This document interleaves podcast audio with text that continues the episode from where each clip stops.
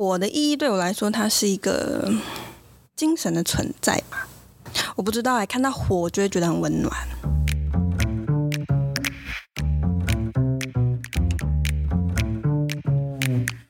Hello，欢迎来到 Very Real 但不正经的户外平台，这里是户外人说说。Hello，大家好，我是 Alison。这一季的主题是 LNT 无痕山林。在台湾，我们一直在宣导无痕山林是山上不要留痕迹，Leave No Trace，但里面包含了七个原则，你们知道吗？这一集我们就来聊聊无痕山林的第五个原则，将引火的使用及对环境的冲击减至最低。我觉得在台湾啊，引火常在面临禁与不禁的管理思维。所以这一集不会去讨论到这方面有争议的话题，而是请到我们传心童军团的梁子来跟我们聊聊。Hello，大家好，我是梁子。为什么这一集会衍生到这个童军呢？因为梁子超会生活的。你现在在挖洞给我跳吗？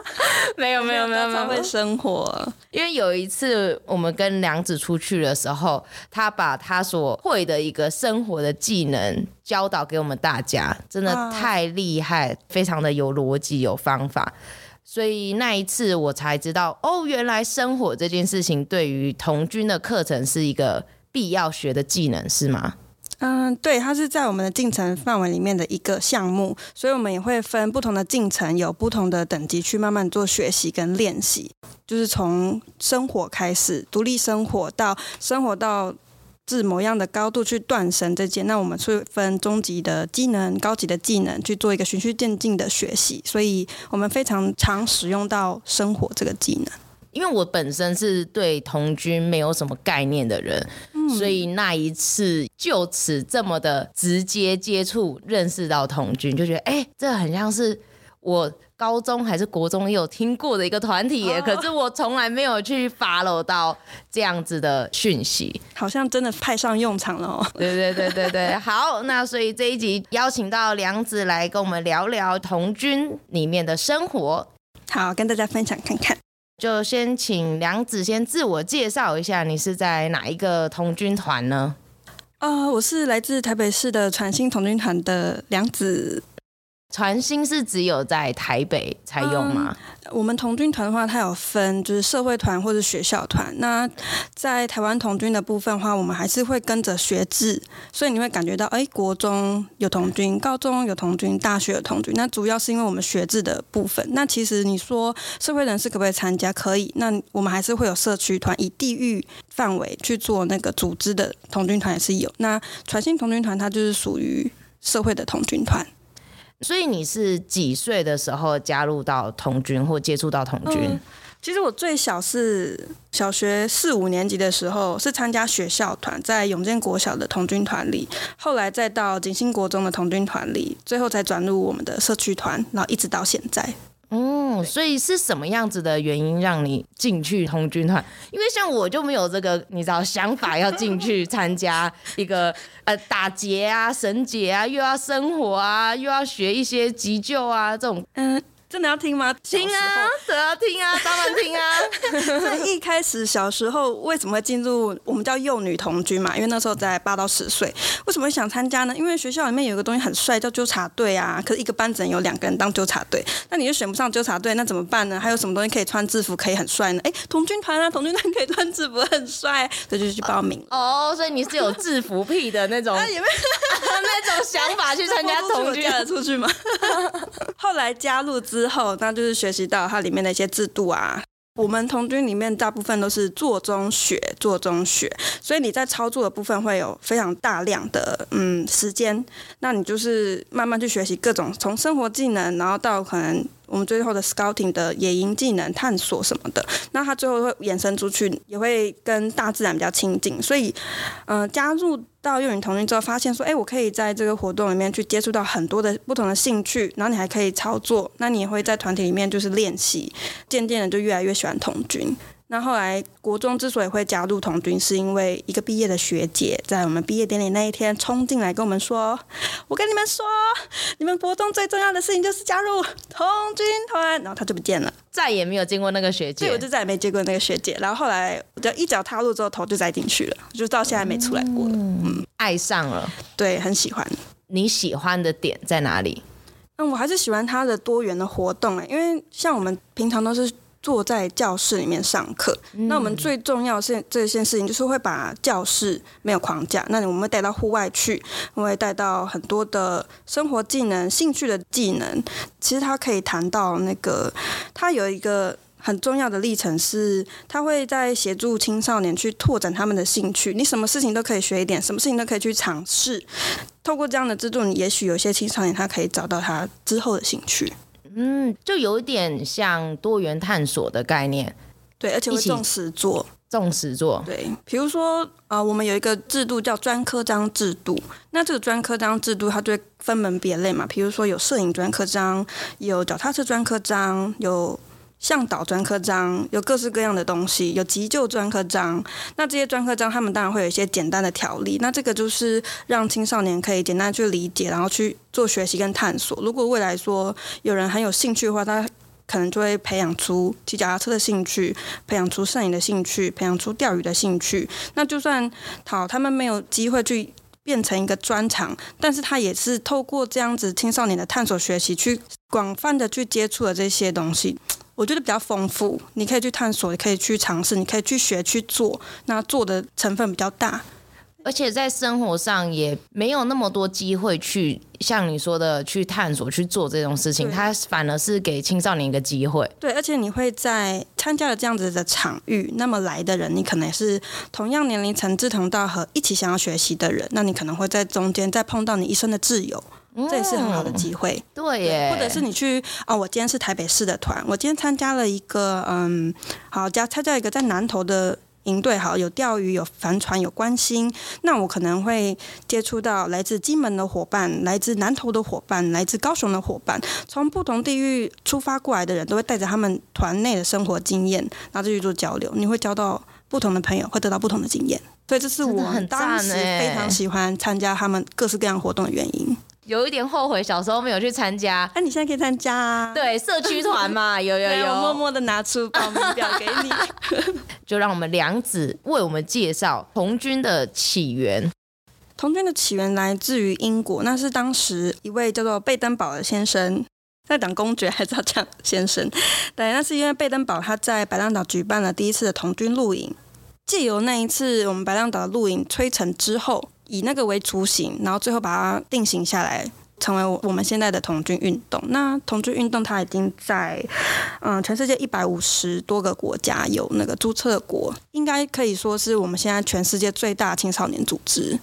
全世界最大的青少年组织，它的会员国有一百五十多个国家，很像也没有什么世界团体有这样子的青少年组织吧？除了宗教啊，嗯，而且因为台湾比较特别嘛，所以很多地方其实我们。不一定可以挂我们的国旗，但如果你是童军团的活动，在国外露营的话，是绝对可以挂我们的国旗的哦。所以他们是认可台湾的国旗在组织里面吗？对啊，我们是会员国啊，所以他没有跟一些国际上尴尬的问题吗？嗯、还是其实中国没在里面？中国没有在里面哦。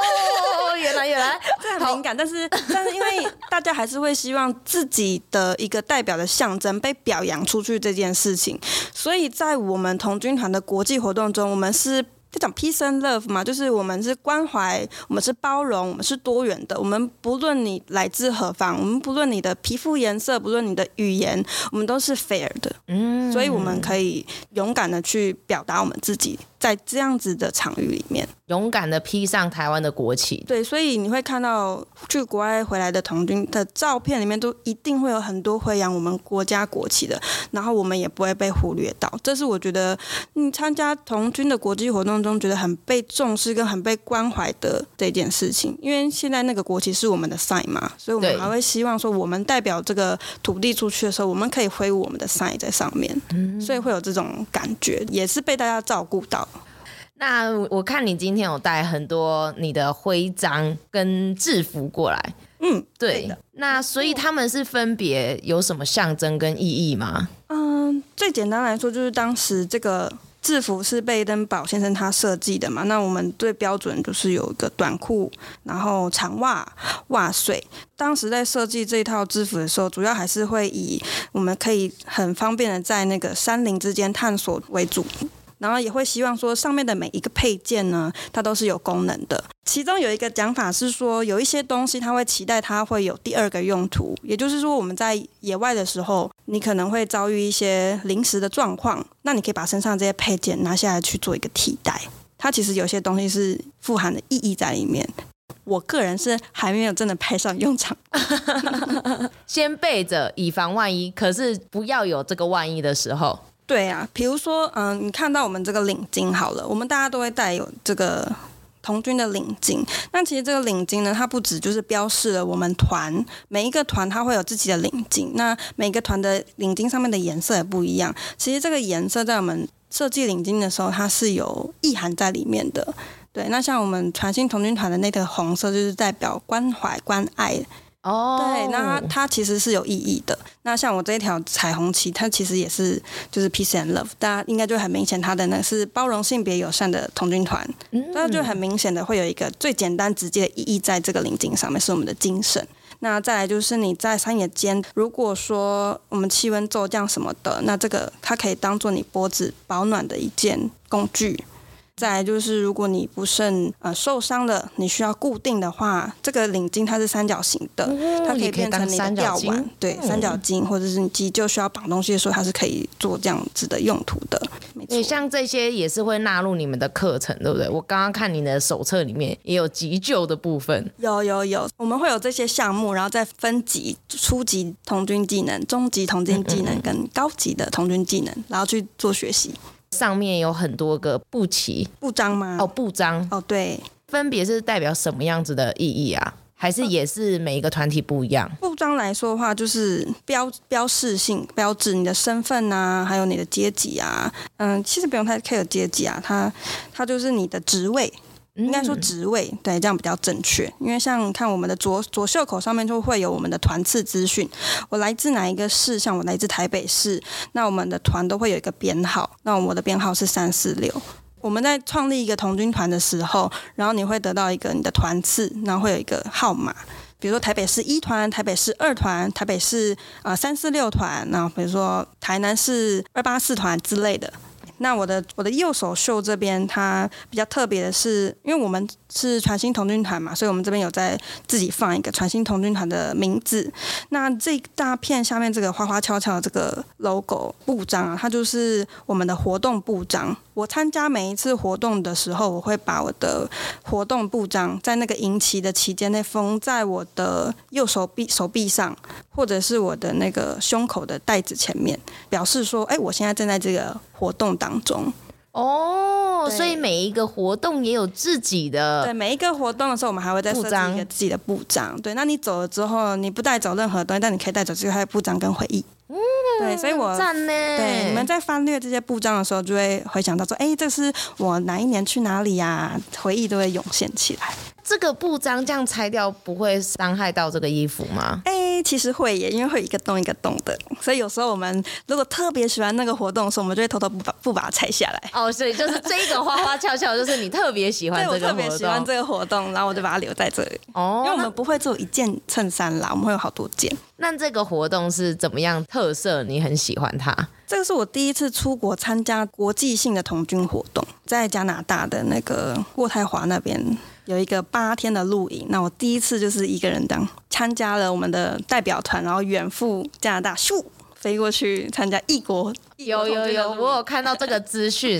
接下来是二零二三年是韩国嘛？对吗？韩国韩国，大家可以去报名。全世界的红军露营活动，它是怎么样子的规划？还是有分年龄，因为童军它每一个阶段都有不同的年龄层，不同年龄层的呃目的性也不太一样。所以像你刚刚讲的，应该是我们的世界大露营。那世界大露营的话，我们就会有分学员嘛，那一定会有工作人员嘛。那学员的话，好像是十八岁以下的童军们，他们可以报名参加学员。那十八岁以上的我们，我们就是报名服务员，去那边做服务。我这个部章它是专门给十八岁到二十六岁的青年去参加，所以十八岁到二十六岁的区间，我们还会有一个罗浮的露营。对，这个活动里面是在做什么？还是还有规划很多竞赛？我就是去了这个活动，才发现它跟我们台湾的童军露营活动非常的不一样。怎么说？我们通常参加台湾的露营活动的时候，很多时候都是跟着考验营一起。那么考验营它的时程表就会有点像是我们在学校的那个课表一样，哪一个小时我们要做什么，哪一个小时我们要考什么试，我们要到哪里去报到。哦，十二点到一点要吃饭，一点十五分之前要收完东西，就是那个表纲会非常的满。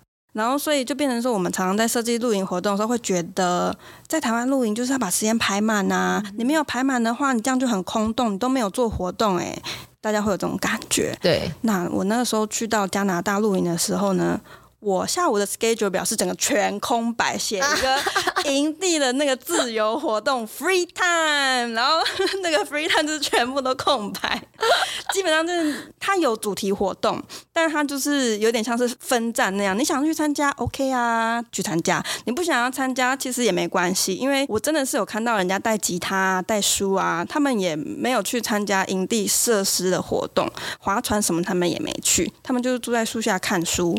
或者是在那边找人唱歌，他就在营地里面享受他的营地生活，一个 free 的 lifestyle。所以我那时候一去的时候，看到那个课纲，就觉得哇，这个时间跟台湾的照表操课完全不一样，因为台湾就是几点几分。在哪个教室？几点几分？在哪一个露营的场域你要出现？然后你不可以掉队。但是在那里没有这件事情，你想做什么就做什么。对，但是基本上你还是要跟小队一起，就是汇报说，哎，你去哪里什么之类。但它不会是一个硬性的规定。对我来说，那个反差性对我来说就是，天啊，这也太 relax 了吧。嗯，我那时候很大的震惊。啊，那边有一个有趣的，就是当地的应该算是文化还是什么，叫做沙发冲浪。它是一个城市游戏。那因为虽然我们童军团会很多在野外活动，但其实我们在城市内也是有足迹的。那我们的每一项活动里面，它一定会有一些教育的意义，或者是我们想要用这个目的去学习，看我们的经验的脉络去。体验到其中的一些道理啊，或者是看我们要看的故事。那那个活动它叫做沙发冲浪，对。那它就是会给你一些指示性的目标，然后告诉你他们那个小队要去搬一个沙发，真的就是一个沙发。可能是木头做的，可能是一个真实布做的，也有可能是一个充气沙发。那你选定你的沙发之后，抽你的那个信，打开之后，他就告诉你说：“哎，请你到渥太华城镇中的某某某个点拍下一张照片。”那他们全部的人就要想办法把这个沙发搬到那个地方，然后坐下来拍一张照，然后再搬到实木的话，也太整人了吧？对，但因为我那个时候没有选这个项目，我是后来才看到我们就是团的团友，他们有参加这个。虽然他们回来口头上都抱怨说啊很累呀、哦跟那个德国人都不搬还是怎么样，这些女生怎么样怎么样，但这些经验来说，就留下来是很珍贵，而且他们在搬动的过程中，应该就是看到，比如说那边的美术馆的点啊，哪里的点哪里的点啊，整个下来说他们是，我觉得体验是最完整的，嗯，而且对小队的磨合啊、人际啊、关系啊那些搭配，我那我蛮好奇的，你家人怎么样去看待这件事情？去外面消耗精力就好了。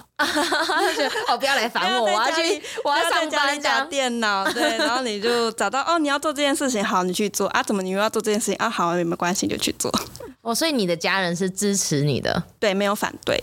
他们也会觉得，哎，往野外跑也是好事啊。你不要一直窝在房间里看三 C 产品，也是好事啊。但那他们内心小剧场，他们没有说出来而已。像刚刚我说到，可能会有一些考验营或者是一些训练营，这个里面是有什么其他你觉得做过蛮有趣的一些考验跟活动，可以跟我们分享？我应该还是会分享那个引火的技能的部分。我的第一个关于火的考验就是考那个火媒棒。火媒棒，你知道火媒棒是什么吗？我知道，我知道，我知道火媒棒。只是小时候就让你们直接考验火媒棒，对，不是打火机啊。我们这个，哇，这真的超级艰深的哎。我们那个时候在考验的时候，就要考劈柴生火，这个项目就叫劈柴生火。然后劈柴生火里面有一个项目叫火媒棒，火媒棒的话，你你削的火媒棒必须要可以燃烧三十秒的时间。如果大家有兴趣的话，可以去尝试看看烧火梅棒，然后一个那你烧的火梅棒要可以燃烧三十秒。烧的火梅棒燃烧三十秒是点燃，点燃之后，然后让它烧三十秒，因为它要烧足够的时间，才可以把这个火源去。导到我们的引火柴上面，让那个引火柴燃烧起来。因为火源燃烧起来之后，它才可以去延续那个火。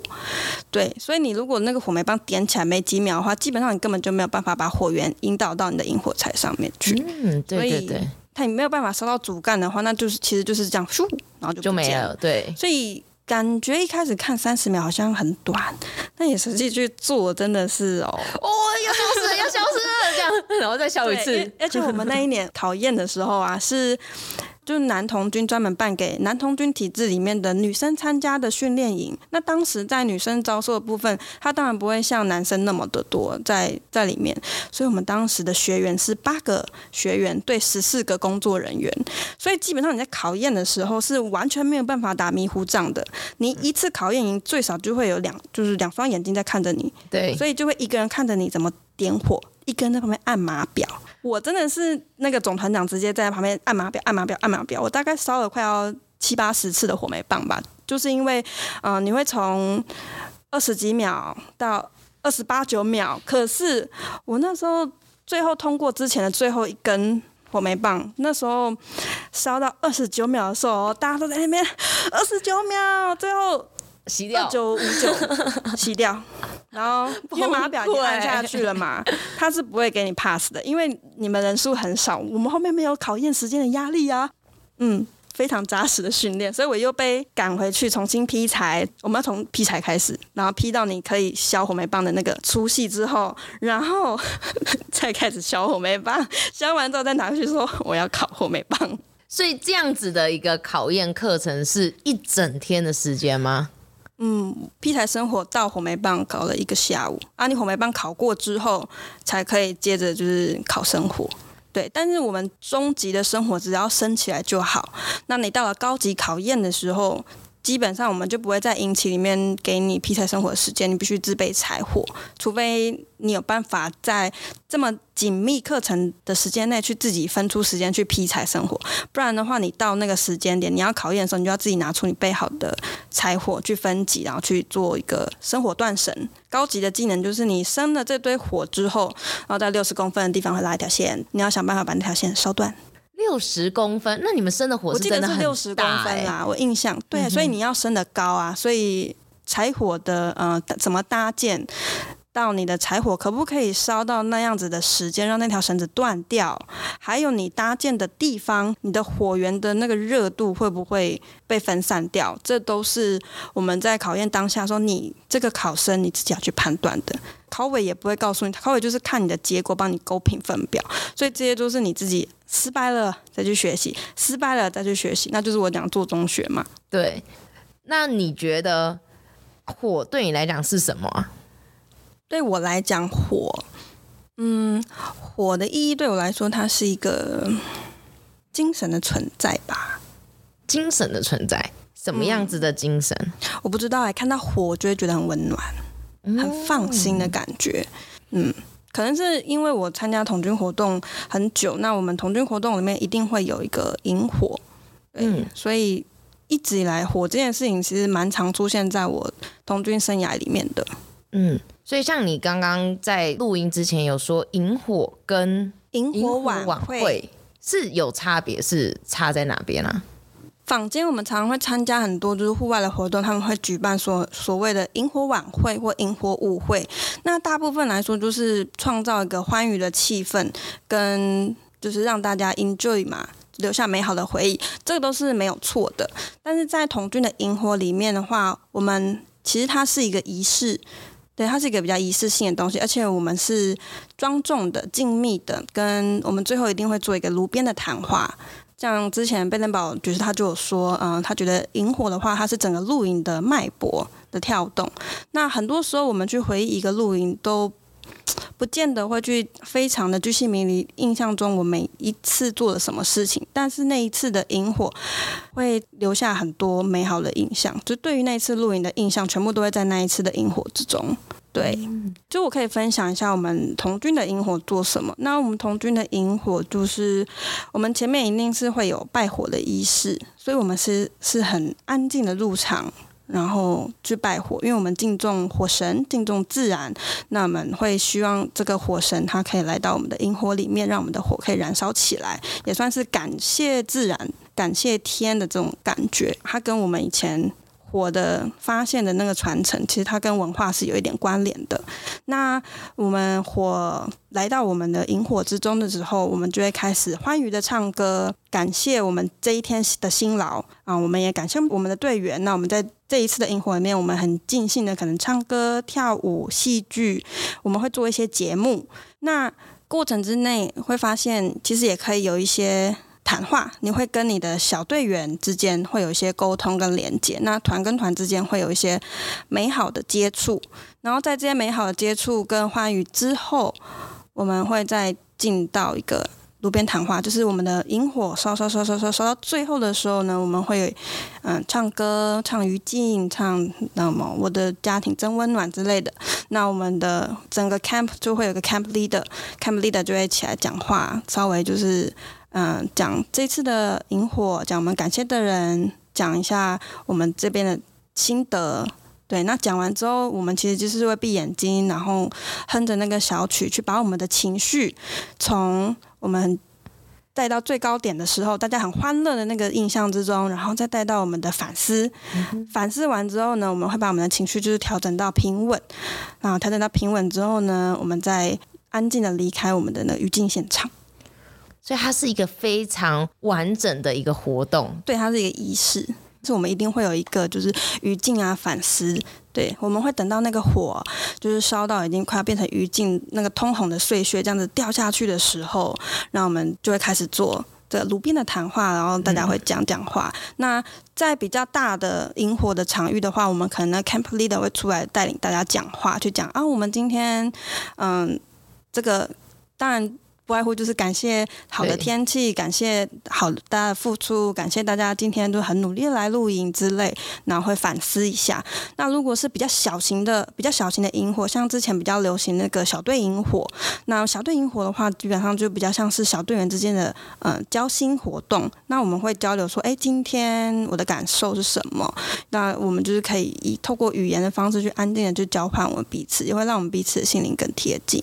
哇，这个活动很棒哎！对，所以会觉得很，我每次看到火都觉得会很温暖。嗯、因为萤火晚，以营火晚会来说，它其实就是一个晚会类型，它不一定会带到我们后面的进食，或者是一个让我们的情绪再回归到我们睡前的那种平静，然后反思一下，哎，我身边关怀的人，我今天做的事情，感谢我自己，感谢大家，然后感受这个自然，因为你总是跟这个自然在一起，跟这个环境在一起。